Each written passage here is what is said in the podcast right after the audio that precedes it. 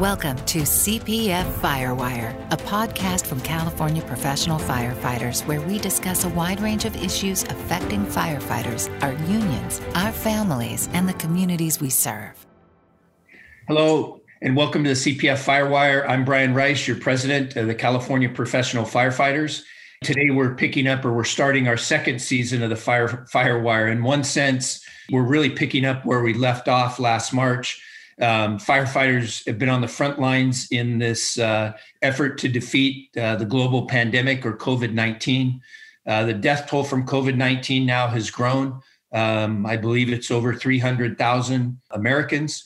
Uh, the toll includes at least one of our brother firefighters, uh, Jose Perez, from Los Angeles City Fire Department, Los Angeles Firefighters Local 112.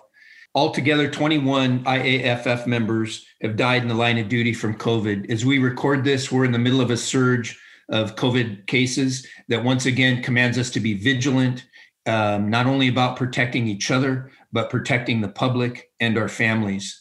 Uh, we've also gotten the first real ray of hope that could guide us to the end of this crisis, and that's the development of at least two vaccines that have been approved for emergency use and are going into the arms of critical workers as we speak. And as firefighters and medical responders, EMTs and paramedics, your ability to stay on the front lines is critical. You'll be among the first to receive or have access to this vaccine. More importantly, you're on the front lines in the public health fight to conquer this pandemic. By getting vaccinated and encouraging others to do the same, you, you are taking the fight to the streets, and it's really important. Today, uh, have a group of firefighters, your brothers, uh, who, like you, have answered the call as firefighter paramedics and firefighter EMTs. And they're here to talk about the vaccine and how you can get it, why you need to get it, and how your actions with respect to the virus will make a difference in how soon we can beat the pandemic, not, not once and for all, and get back to a normal California lifestyle. Uh, joining me today are CPF's Health and Safety Director, Mike Fye. Mike's not only a 30 year uh, firefighter paramedic, but Mike spent two decades in the military, uh, including active duty all over the world, um, most recently in Afghanistan and Iraq also with us, uh, Jair Juarez, our third district vice president, and Vince Wells, our CPF fourth district vice president. Jair is an active firefighter in Modesto, and he's seeing the impact of COVID every day. Vince recently retired from Contra Costa County. He's currently the president of Contra Costa County uh, Local 1230. He's in directly in touch with uh, how our members are responding to uh, the COVID crisis. And last, I have Sean Stark, CPF's affiliate service director. Sean spent over 20 years as a firefighter paramedic in the city of Oakland, retired out as a captain. Although Jair's the active duty, each of these men bring to you an experience level that is germane to the conversation. And, and I really wanted to have them here, really to talk to each of us, um, not only about the pandemic, but we're in a new phase, and that is the vaccine. So, gentlemen, thank you for coming on. I think a good place to start is to talk about the impacts of COVID 19, um, how it continues to impact our healthcare system and our members. Jair, you're actively out there responding. Can you, um, and you're in San Joaquin County, and or excuse me, Stanislaus, but in the Central Valley, that has been kind of identified as a hot zone. Um, what are you seeing on the job, day to day basis across the department, and then across the third district in your EMS responses? Well, thanks, Brian, first of all, for having us um, here to talk about about uh, COVID and our members. Um, what I'm seeing, I work downtown Modesto. We have a um, variety of of, uh, of, responses that we that we go to every day. It's the busiest engine in the city, uh, probably the busiest engine in the county. So we have everything from a homeless population, uh, and then people coming in for for business. Although that's starting to slow down, um, but it's it's throughout the entire city uh, we're understaffed right now, and so and so we're being asked to come back and, and work extra shifts. Um, and so I've had the opportunity to bounce around the, the, the city, uh, responding to people that are that are extremely ill. And you know, we've gone to people that are you know ill in the past, but it seems like every from the majority of the calls that we're going to, people are having respiratory distress, fever, cough, chest pain, uh, my, uh, extreme headaches uh, that have been uh, ongoing, or they've tell, told us that they're confirmed uh, uh, COVID positive, and and then it's it's it's entire households that are that are coming down with it. We had a call on the west side of the day. Um, the father was was um, already at the hospital, intubated, um, 45 years old. Mother was experiencing symptoms, and the three kids were at home saying, "We don't know what we're going to do." Um, if mom goes and we know she's going to come back, um, and, and, we don't know what's going to happen. So, so we're seeing those are the, the, types of responses that that we are that the what we're seeing out there. We're waiting. Also, it, it's taking a toll on our on our obviously our transport system. Modesto Fire does not transport. Um, we contract with a uh, private company. There's, uh, I believe, three companies and three different private uh, transport companies in the in the county, uh, three or four of them, and we're seeing the same thing sometimes extended extended response times uh, from the ambulance up to 20 minutes that we're on scene before we have a, uh, an ambulance that, that arrives we're starting to see now a lot uh, ambulances from patterson on the west side of the county from uh, oak valley um, and the east side of the county that are coming to modesto that, that's that rarely happens prior to to this pandemic hitting and, and like you said it's starting to hit the central valley now and that's what we're starting to see when this first uh, started earlier in the year. We had we had a few cases, but it wasn't. It was not like we're seeing it now. We're starting to see a, lot of people that, like I said, they're just extremely gravely ill, and that's new for us. Vince, I know that um, uh, you retired a very short time ago, um, but you're the active president of 1230.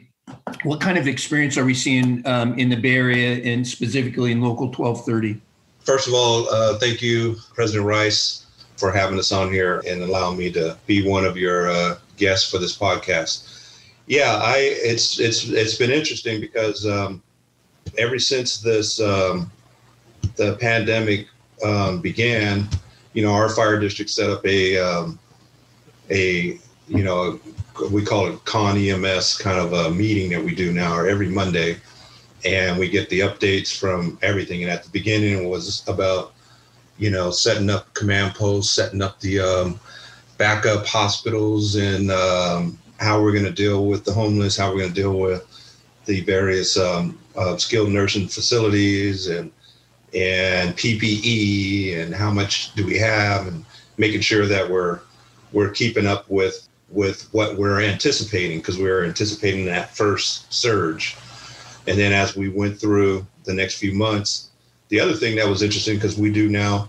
uh, run the ambulance business is it went down significantly the the number of calls because people were just afraid to go to the hospital, call 911, and and all the calls that we were getting were people um, super serious, um, which was kind of a difference. to A lot of the people that just called 911 for routine type calls stopped calling. So we were concerned with, while we we we were planning for additional ambulances, and then we realized that it was a totally different effect that people didn't want to be at a hospital. And then now, with this, now that we really do now have a surge, you're seeing the um, the concerns that we had that at the uh, initial establishment of it. And then the other thing is just working on the uh, where I think it really impacts our members is the the return to work policies, following the CDCs. What are you going to do if somebody comes to work and gets sick?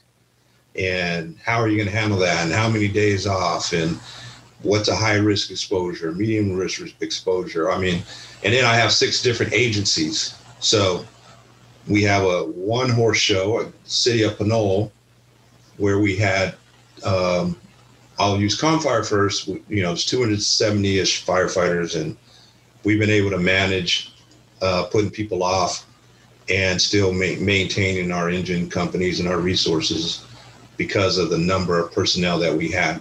So we're able to also be very conservative in our recommendations and following the least risky process as far as you know we will put you off for 14 days even though maybe there's a situation where maybe you're really not a high risk but we could afford to basically do that.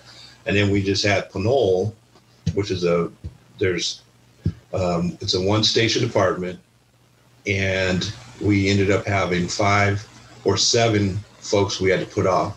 So the first time in in my history the city of Pinole had to contract and pay a Con Fire engine to come in and cover their station because their personnel were off. So just seeing the the impacts on large departments, small departments, and trying to adjust to try to keep our members safe, but at the same time uh, serve the community. Um, it's been a challenge. And and I mean, I'll answer my own question, but as an amalgamated local, that sure shows how much easier those kind of situations help when labor is all one. I, I would think. How are your members doing both on the job and and at home? Are we seeing increased fatigue? This is a flu. This is bullshit. We need to stop. What what are we seeing, and how are the members' morale holding up? Well, Brian, for us, this really started back in March. I believe that's when it was early mid March when um, they started to kind of come to California, and so we took a proactive approach, and I think a lot of the locals uh, throughout California did as well. Just talking to especially a lot of guys in the third district, but we've been uh, every, since this March every EMS call, every motor vehicle accident, uh, every lift assist, public assist, um, basically anything other than a fire. We're not wearing our SCBA's. Um, we're wearing N95 masks, EMS coats, goggles. Um, if it's confirmed uh, COVID, or at least we have the signs and symptoms, uh, we're leaving. We're uh, we're having sending one guy in, the rest of the crew staying out outside, trying to walk the patient out to the fresh air, so we can do our, our patient care. And we stopped we stopped our multi-company training for a while. We were right in the middle of testing. We have several vacancies in the department and uh, we're right in the middle of a hiring process. That all came to a stop as well. And then we have several guys, over 10 guys right now, that are off on workers' comp. So there's a stress of, of obviously having to cover those shifts. And several of us are working any, we're, we're working the, the reverse 4896. We're working the 9648 or the 9624. And that's throughout the department, all three ranks, guys are getting mandatory every day. So that's that stress of being away obviously is there. But this is different also because when you, as you you guys are all all aware, you guys were all firefighters for a long time. When we responded to working fires, we, we can see the danger. We can see the smoke, right? Smoke conditions. We can see the, the where the fire was. If there was a, a, a potential for a building collapse, there was there was things that we could see that would trigger us to to react and to take action. This is different because the people that respond to you, they may not have the signs and symptoms. They may be asymptomatic, but they still may be positive. And even though we're taking the the precautions, like I said, by wearing our PPE, there's still always that risk of that unknown that that maybe your N95 wasn't completely sealed. Maybe you know that something happened where you got exposed. So so I think that that has obviously taken a toll on the guys. And then obviously no none of us want to bring that home now, I have elderly parents. You know, I think I've seen my, you know, very tight family. Uh, I don't think I probably see my parents maybe five times this year. Mm. Um, and that's that's just not uh, you know that's not how we operate in my family. And so, oh, yeah, uh, and your folks live. You guys live in you you live in the same town. You're close. We, we do, yeah. they have a business, and the, actually, every time I've seen my parents has been to go see them at the restaurant when we go grab food to go, and it's just real quick for about five ten minutes. Got our masks on, and we take off. Um, so that's that's the impact that it's had on us. It's just like it's it's and I, and I know it's it's not unique to Modesto. I know it's it's throughout the state because several departments were in the middle of hiring. They have vacancies. They have guys out off on comp, and they're having to cover uh, those shifts, and they're just responding to these calls on a on a daily basis. And uh, and like I said, just dealing with that un, unseen um, danger. Thank you. And I'm going to kind of switch over to um, Mike and Sean. And I think, Mike, I'm going to start with you and just kind of um, the very basics on the two vaccines that we're seeing now, I believe Moderna and Pfizer that are out there now. Um, what are they? How safe are they? We know that there's two of them to date with potentially more coming. What do you think we need to, to know? And it, and I, that's a huge and a very loaded question. So you can um, you can kind of tailor it down um, as necessary you know, before we go deeper. Well, Brian, uh, thanks again for having me on and uh, being able to address the membership, especially with such an important issue that's facing all of us right now. And I know it's been the great unknown with this whole virus. So again, thanks for getting out there and getting this information. So the Pfizer vaccine. it was approved last week by the FDA, went through the Western state evaluations, and now is being used. It's a little more restrictive because uh, it does need to be store, stored in such a cold environment, 80 degrees below zero, and then once it's been uh, taken out, it only lasts for such a period of time, for a short period of time. Typically, I mean, most of the people that are getting immunized right now are in healthcare facilities. The next, the next one that currently, while we sit here and talk, is being evaluated by the FDA for approval is the Moderna vaccine. People have heard about it. It's on TV. It's a little bit different. It's not as doesn't need the the, the cold storage as much as the, the Pfizer vaccine does. And again, uh, they're anticipating to have a lot more of the vaccine readily available. So again, some of the feedback that I'm getting from folks uh, on that issue, Brian, is the fact that uh, they feel like the process has been rushed and they're not skipping processes. They've removed a lot of the red tape that normally would go with some of the vaccine stuff. They've removed a lot of that stuff. It's moving along, but still the the panels, the reviews, the studies are still all the same. So, I mean, I, have heard it all over the place that people think that you know they're making shortcuts, and they're not making shortcuts. They're just removing hurdles and stuff like that to actually get this out to the public. So the vaccines are truly being reviewed, just like like any normal vaccine. Again, it's just moving along. Hey, Mike, how about um, let's talk about how safe they are? I know um, we'll get into this in a minute or two, but I know we've all done flu shots, and some vaccines are either dead, the dead virus, or a partially alive or or a neutered part of the virus. Exactly how safe are they, and how safe are the vaccines, and what are they made out of? Brian, it's not live virus. It's molecular RNA. These are safe. You still can suffer some of the side effects, you like you would with any vaccine. But again, it, it's not because you know you're actually getting live vaccine. It's just a replication of uh, of RNA technology. They're also more effective than a lot of the other vaccines that we would normally get. The flu vaccine, which usually typically is 40 to 60 percent effective. These vaccines currently are some of the most effective that I've seen. I mean, 95 percent efficacy with a vaccine is almost uh, uh almost unheard of. So again, it's good down and dirty stuff, but this is not live vaccine. And I know you didn't want to go um, really deep into it because I know that departments are going to talk to their members and and medical directors about side effects. I, I hear things um, really like everybody else, but the one thing that I'm hearing would be a potential side effect could be flu-like symptoms for 18 to 36 hours. And I know that there are others, but I know that our members are going to really want to know about that stuff go to your medical director, go to your personal physician, go to your EMS department to get real valid information, not somebody's opinion. Yeah, exactly. Don't get your medical advice from uh, social media memes and stuff like that. Brian, you hit it right on the head. Every EMS department, I mean, every fire department has an EMS division. They should have a medical director. They should have, you know, those trusted people. And if you don't, for some reason, uh, or they're not available, I mean, you can talk to your own physicians, they'll give you the information. And every one of these people is encouraging people to get the vaccination because the, the, the complications from the virus itself are worse than the small side effects that you might get. And some of these things are just anecdotal. Again, they're finding out more and more. I, I know some of the things that came out on the on on the internet that people had allergic reactions. Again, people have allergic reactions and stuff, but again, not that big of a deal when you talk about they've already immunized over 14,000 people as part of the trials, I mean, it, it's been very, very benign, some of the complications they have. And it is, it's, it's very minor. So again, it's not something that people need to worry about. I mean, it, it's no worse than just a little arm aches, maybe a slight headache, maybe a slight fever, but nothing that's really that bad. Got it. Hey, Sean, I'm going to jump over to you because you and I, I mean, age wise, we're kind of, we're just a few years apart.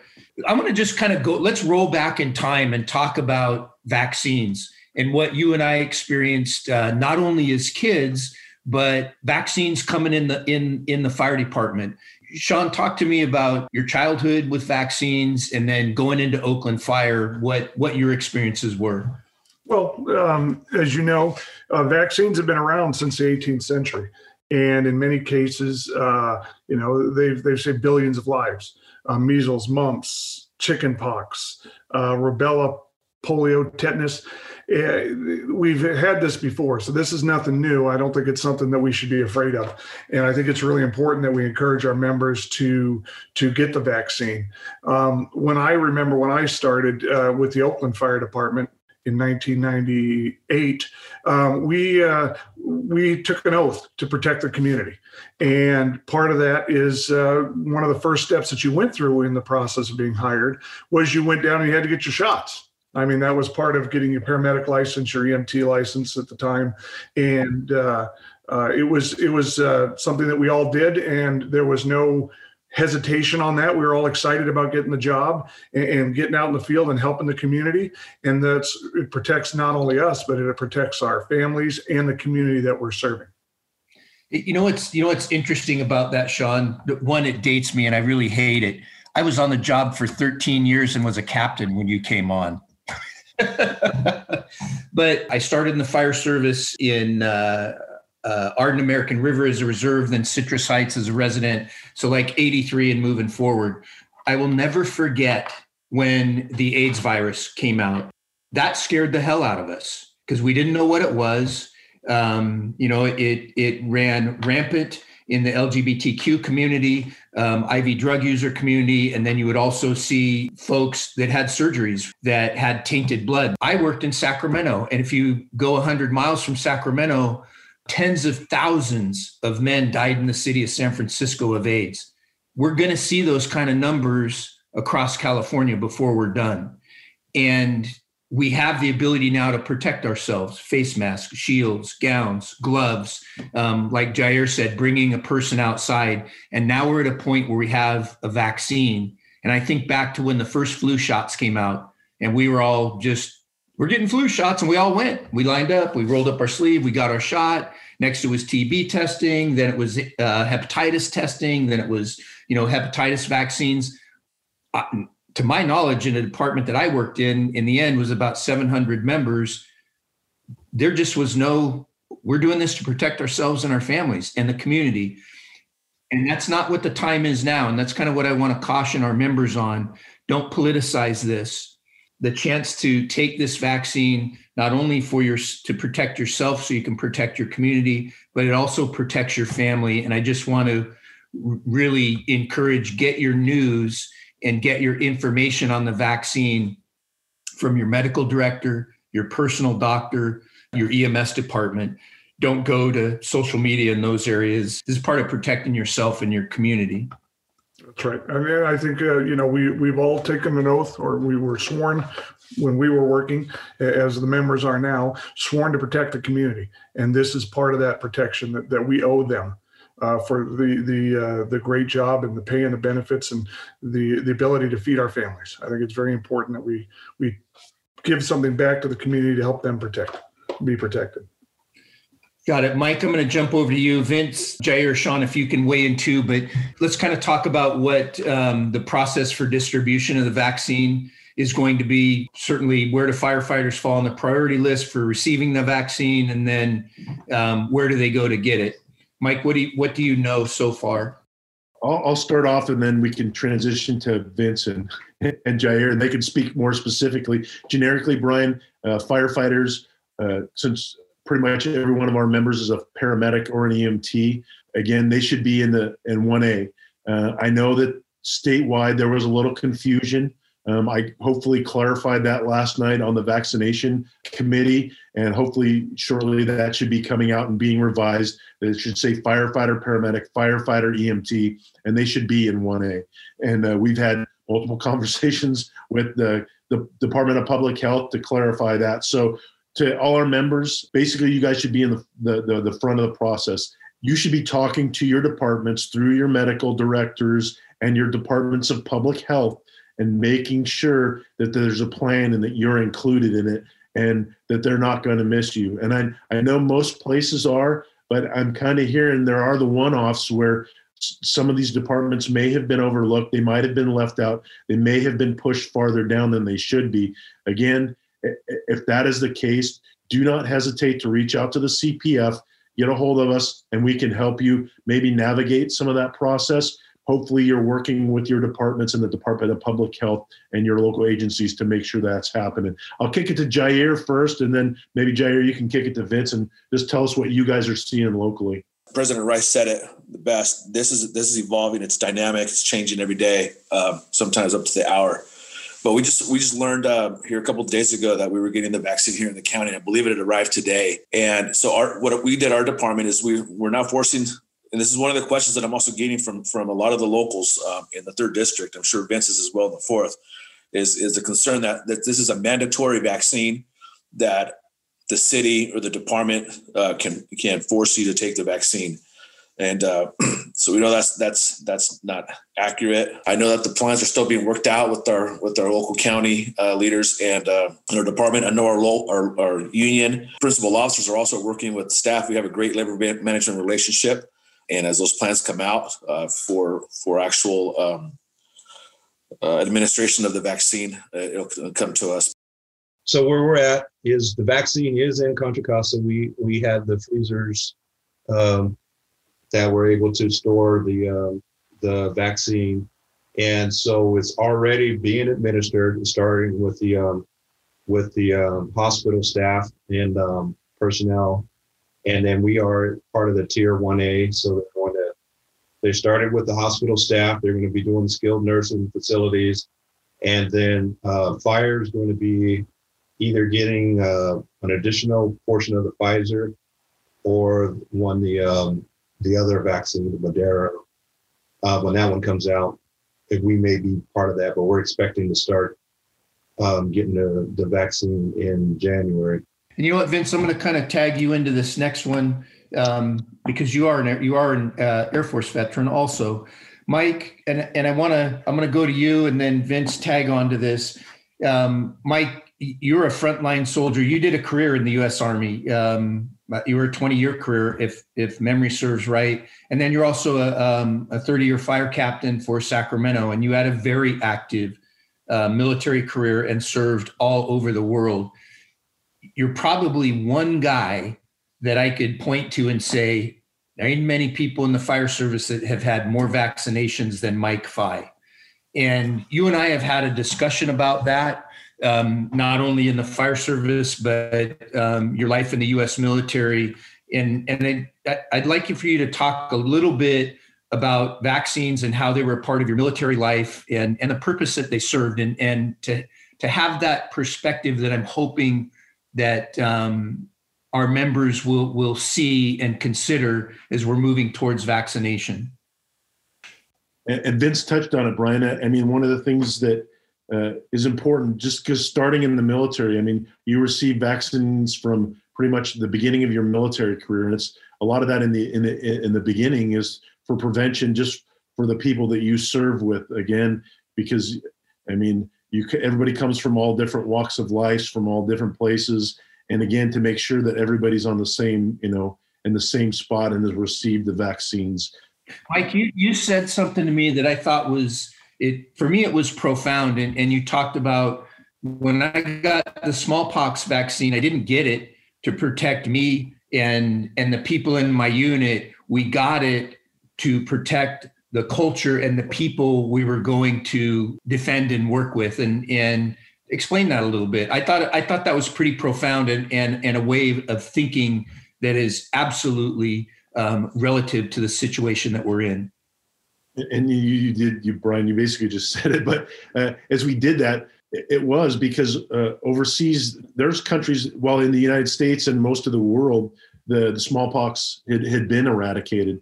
But in some of these third world countries where we're serving, it hasn't. It wasn't eradicated. And we needed to make sure that our members, even though they might have never had it here in the in the United States, but since the disease didn't exist, they could still be transmitting the disease. So again, they were immunized overseas and it hadn't been done for, I don't know, it was over 20 some years. And actually, one of my duties working in an austere environment and, and being a medic in the military was to actually immunize uh, our folks as they came over there so they didn't transmit the disease to the, the populations that we were there to, to protect and, and help defend. So again, it was it was a different perspective of actually just like with what Sean and and Vince and Jair said, we're also charged with protecting the communities which we serve in too.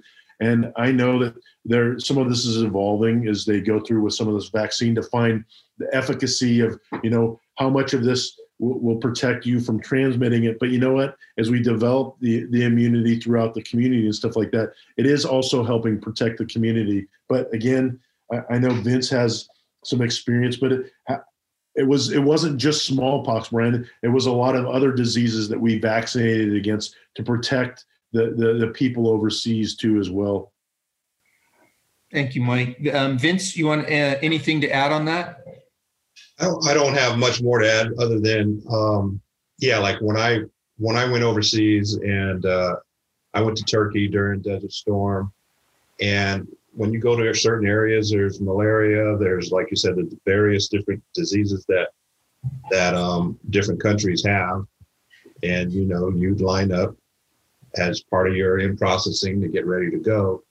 You know, you took the shot. I never really thought of it the way it's being kind of thought of. This one is being thought of. It's now become like more of a conversation than I think it really needs to be. And I understand there there are people that have different opinions about it, and and like Jair said, and I'll speak specifically in Contra Costa, I, I, that nobody's going to force anybody to take it, but I do think that taking the vaccination is the quickest way to getting our lives back um, to normal. And like I said, as an ex-soldier, it just was part of the, the business of serving your country. Thank you, Vince.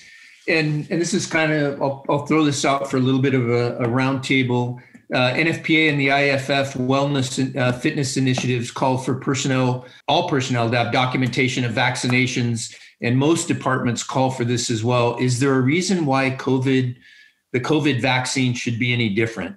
I'll, I'll start it off again, Brian, it's another organization too, our, our national organization, actually international organization, excuse me. They work with John Hopkins. I mean, one of the top research uh, hospitals in, in the country who's been leading a lot of the information. I think we've actually referred to them, their tracking mechanisms. And again, they're putting out the latest, greatest info. Everybody that we've talked to is recommending this vaccine that you get it. I know there's vaccine hesitancy and some of our members are skeptical, but again, these are proven, very intelligent people that are a lot smarter than a lot of us. These people understand the science behind this, and they're the ones that are eh, recommending this. And they're not doing it just because it's the cool thing to do, they're doing it because it's the right thing to do. Why is it important? Why do you guys think it's important for firefighters and other medical responders to set an example in a public health crisis or a pandemic? Do you think that we're looked at as role models in our communities?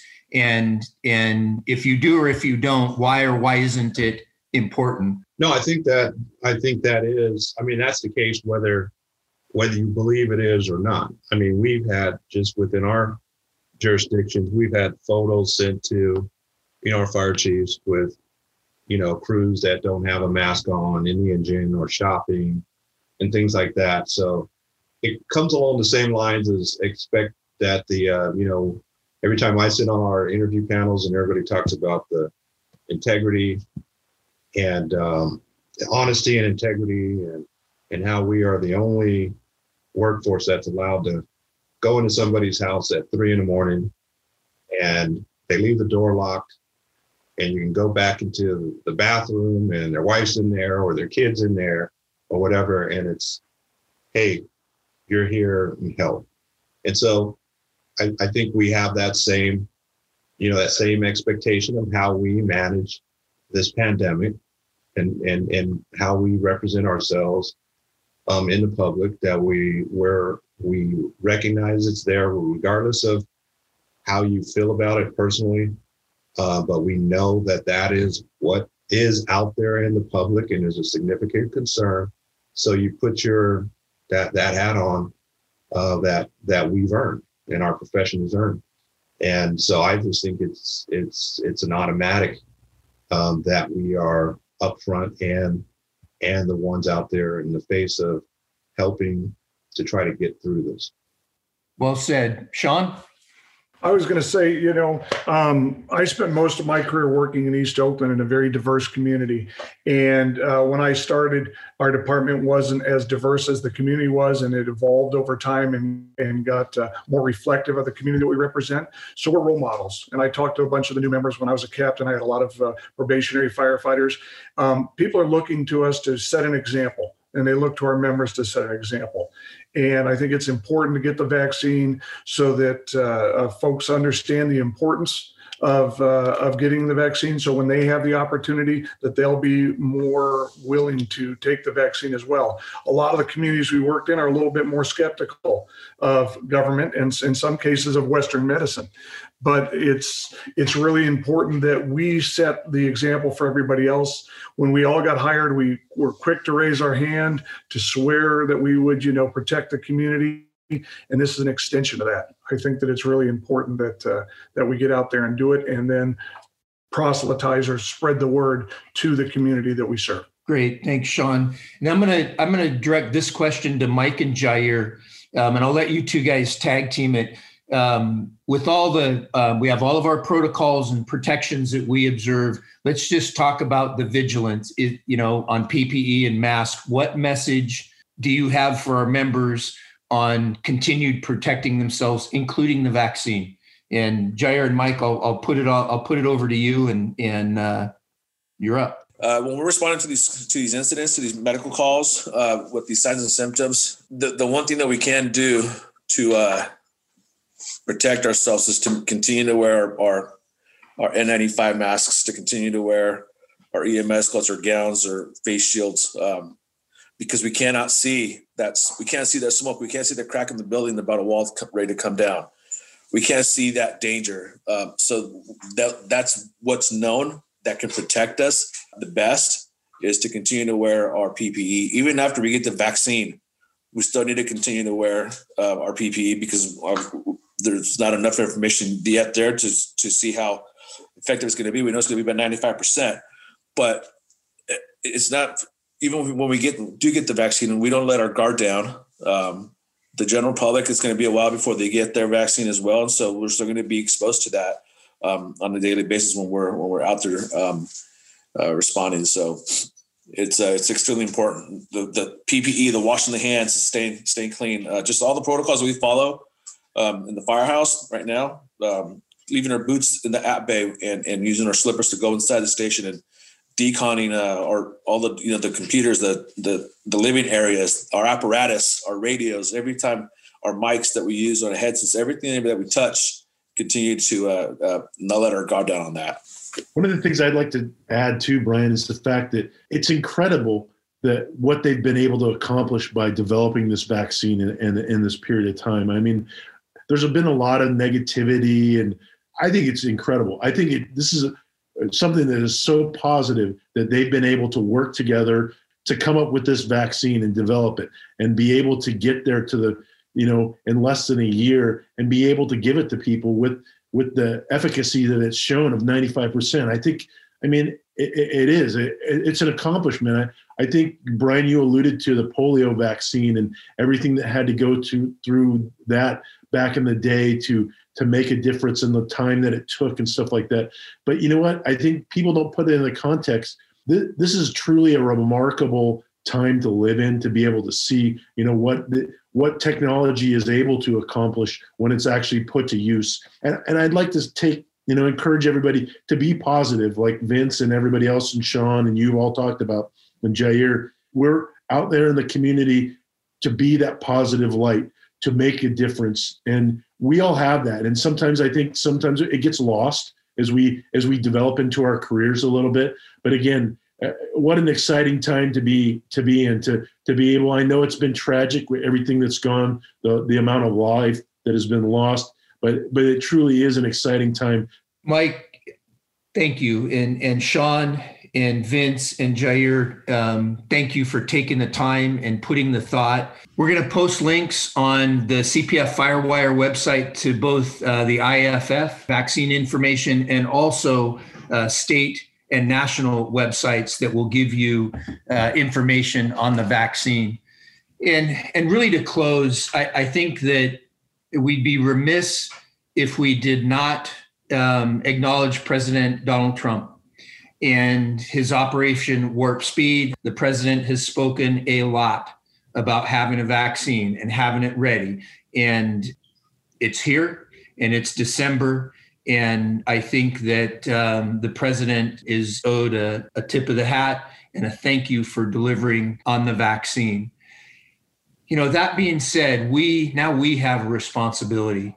And each and every one of us, when we were firefighters, we raised our hand and took an oath. And I want you to think back to your chief's interview um, or your um, oral board interview and all the things that you said that you didn't just say that you meant wholeheartedly with all your heart and soul to get this job.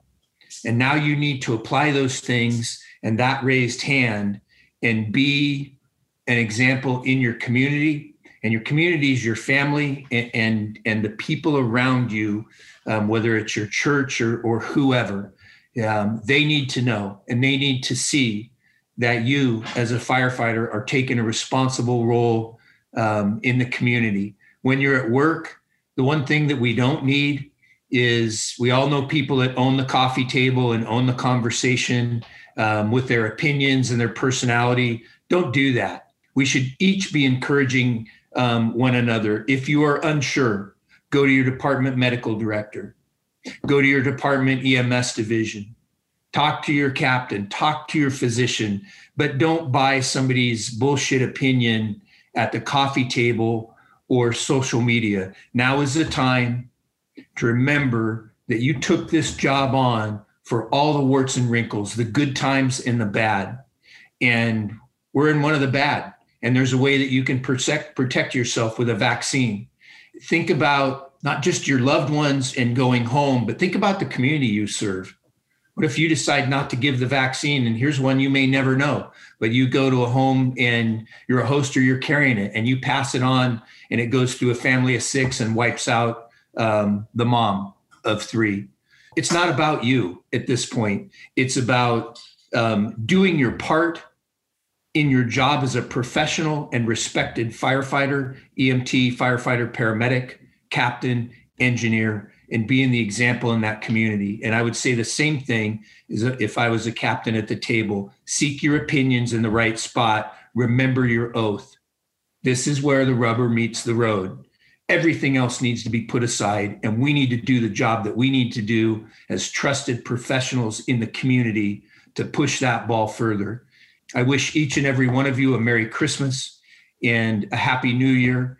Uh, I hope that you enjoy your families um, such as it is um, under the COVID thing. I'm in the same spot that all of you are. I've had a grandson um, that I've not been able to hold since this thing started. And those stories are all across this union.